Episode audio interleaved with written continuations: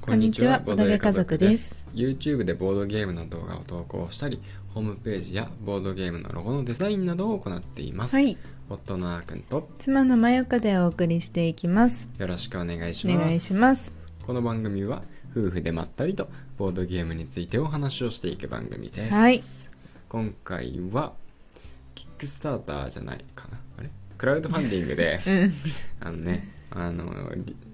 支援したファクトリアがうん、来たので、ちょ,、まあ、ちょっと前なんですけどね、うん。はそれについてのお話をしていきたいと思います。ーい。はい。ゲームマでも売ってたからね。うん。購入された方も。いや、ゲームまでは売ってないんだよね。展示だけうそうそうそう、展示だけあそうだったんだで、うんそうだね。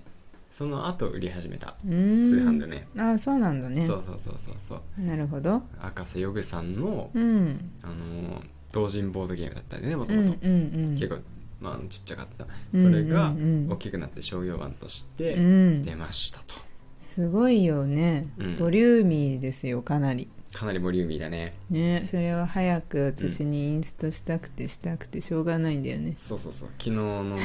あのラジオの収録終わった後机の上に並べてうん。インストしてみようと思ったんだけどうん。時間なくてねうん。もう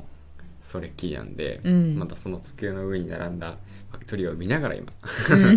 ラジオの収録をしておりますでももうセットアップはこれで完了してる感じまあ大体完了してる感じだねうんなるほどうんテーマはうんテーマはですね、うんこのまあ世界がうん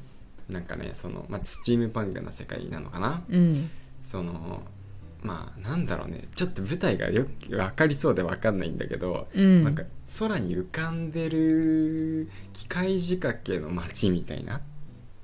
ほうそんな感じだと思われるハウルっぽいハハウルまあハウルハウルは魔法なんで多分魔法じゃないうーん魔法じゃない機械仕掛けだからねじゃあこのここの世界しか存在しないって感じ地球とかじゃなくてっ地て球こととかじゃないと思うなるほどねファンタジーの世界じはゃないいはいかな、はいうんうんうんでその中で、うん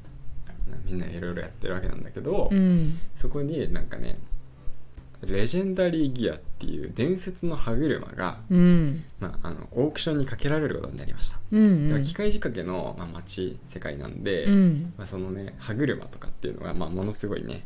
な重要なアイテムなわけですよ、うんその中でも伝説の歯車がね見つかって、うんでオークションにかけられたとうんそれが100ゴールドしますとうん100ゴールド何が何でも集めて私こそが落札するんだっていうんで、うんお金集めをするゲームですあへえそれが目的なんだそうそうそうそうほうほだから100ゴールドを集めることが目的で、ううんまあ何人かいたら一番お金をいっぱい集めた人の勝ちとじゃあもう100ゴールド集まるっていうのはもうイコールその歯車を買うってことになるそうそうそうそうそう、ん、別にこのレジェンダリーギア特別な機能がある魔法で伝説のギアとかではなくて、うんまあ、伝説の歯車なんですけど、うん、なんかただのロマンらしいですああそうな んだそうそうそうこれを買うのはみんなロマンのためらあしいよ何か特別な力があるわけじゃないってそことうこれを手に入れることで世界を支配できるとか、うんこの街の支配者になれるとかではなくうんうんて、うんうんそうロマンの大切みんなへえそうロマンあふれる世界はいはいはいはいでまあどんなゲームシステムかっていうのをね、うん簡単に説明していきたいと思います、うんこれはね簡単に言うと拡大再生産の要素がありつつも、うんバッティングゲームうんうんですねはいはいはい、はいしかも、うんバッティングした方がいいよっていうゲーム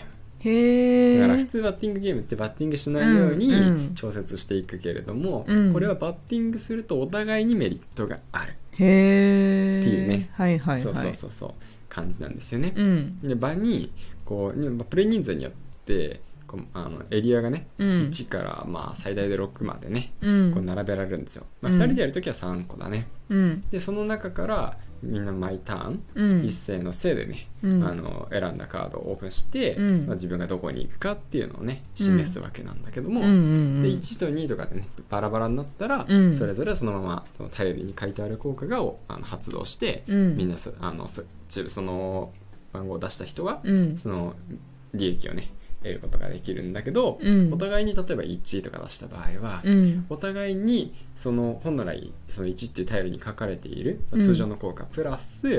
プラスアルファの効果をもらえるとうーんいう感じなんだよねだからまあ3人以上でやった方が、うんまあ本来のうん楽しさっていうのは伝わっていくかもしれない、うんうん2人だと、まあ、あの NPC 的なねうんあの人が登場して、うんまあ、あのその人ともシンクロできるようんうんうな感じになりますうんねなるほど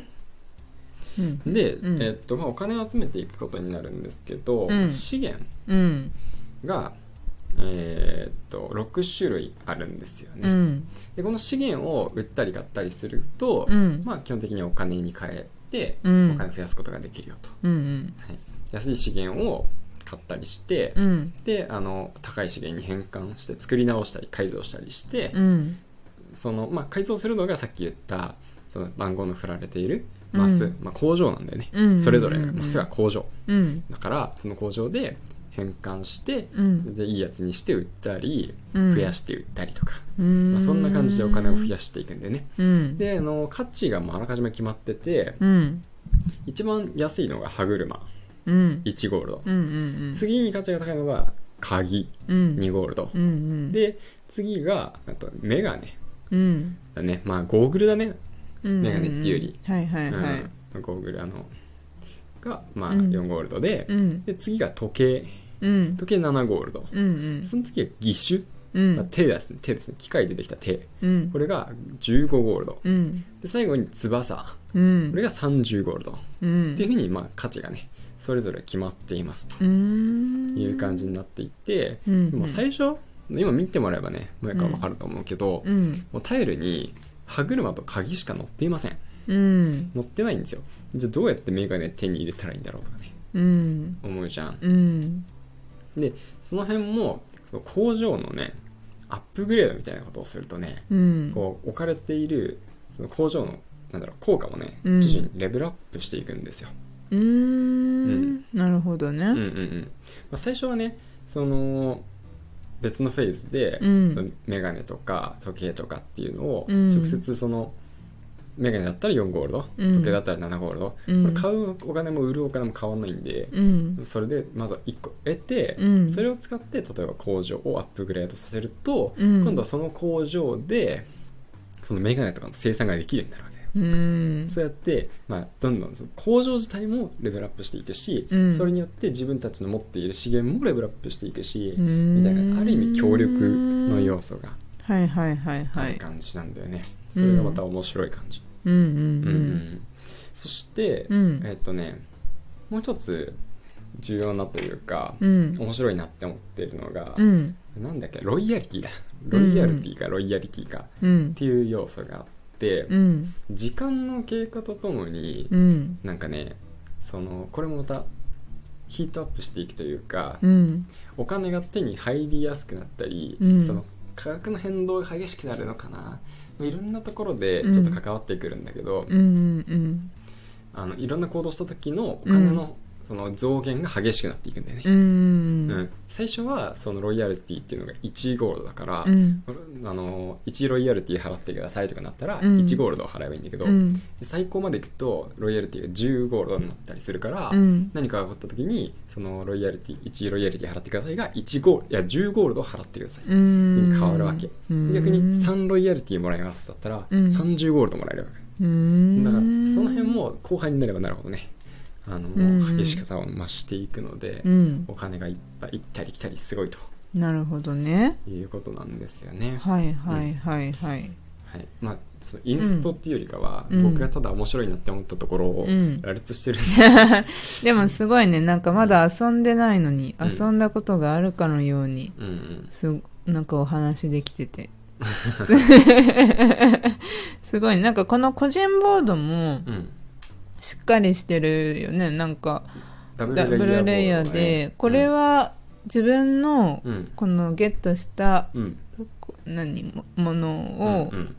はめていけるというかそうそうそうそう資源をね自分のタイルにはめていく自分の個人ボードにはめていくとうんだからあの持てる上限の数が決まってんだよねうんうんうんあこれはもうマックスなんだそうそうそうそうこれはめられる数以上は持てないでそのは例えばはる歯車だったら1ゴールドちゃんうん、であの、まあ、今2つ持ってたらうん2ゴールド持ってるよってう、いうんのを、そのこの個人ボードの左側のこのこれで表すのメーターでメーターで、うんそれとはまた別なんだよねこのメーターはそういう意味じゃないんだそうそれが左のこうメーターはうん直接的に今自分がいくら持ってるかを表してる、右側の資源はあくまで資源で資源である状態ではお金にはなってないそれをあ売ーらないとお金にならないあーそうなんだうんうんこのマーケットとかに行くってことそうだねそうフェーズがあってああそうそうそうまずはその工場うん、で、こうあの工場を選んで工場を稼働させてうん工場の効果を得るうんフェーズがあって、うん次に発掘して、うんそのお金を払って資源を得る、もしくは逆にあの資源を売ってお金に変えるっていうフェーズがあるんだよね、うーんでそれが終わると今度はあの技術開発みたいな感じで、うんまたちょっと特殊なカードの効果をうんあの得られるようなうんうんううんそういう特性なんか特定の技術を開発することによって、うんまあ試作品と完成品っていうのがあるんだけけど、うんうんまあ、それを一回発動させるとうん永続的にその後そこに書いてある効果が得られるうんみたいなのもね、実はそのボードの下に並んでるんで,、うんでみんなそれをねうんやることができると、なるほどねまあ、その3つのフェーズをぐるぐるぐるぐるやっていく感じだねほうほうほうほうなるほどラウンド制ラウンド前そうだねラウンドなんだけど手番はないんだよ、まあでもそっか手番ないこのゲームへえそうなるほどそうそうまあ手番制っていうね選択ルールはあるんだけど、うん基本ルールだと手番はないへえそうなんだだから早いあー45分で終わるなるほどいいよいいねそこいいよねできるじゃん今からできるようやんろうよやってみよインストまだしてないけど、ううん大体わかったで多う分、ん半分にしたようなものか うんな。うん。ってな感じで、はいファクトリーはこれからやっていきたいと思います。はいそれでは、うん最後まで聞いていただいてありがとうございました。ありがとうございますまたお会いしましょう。バイバーイ。バイバイ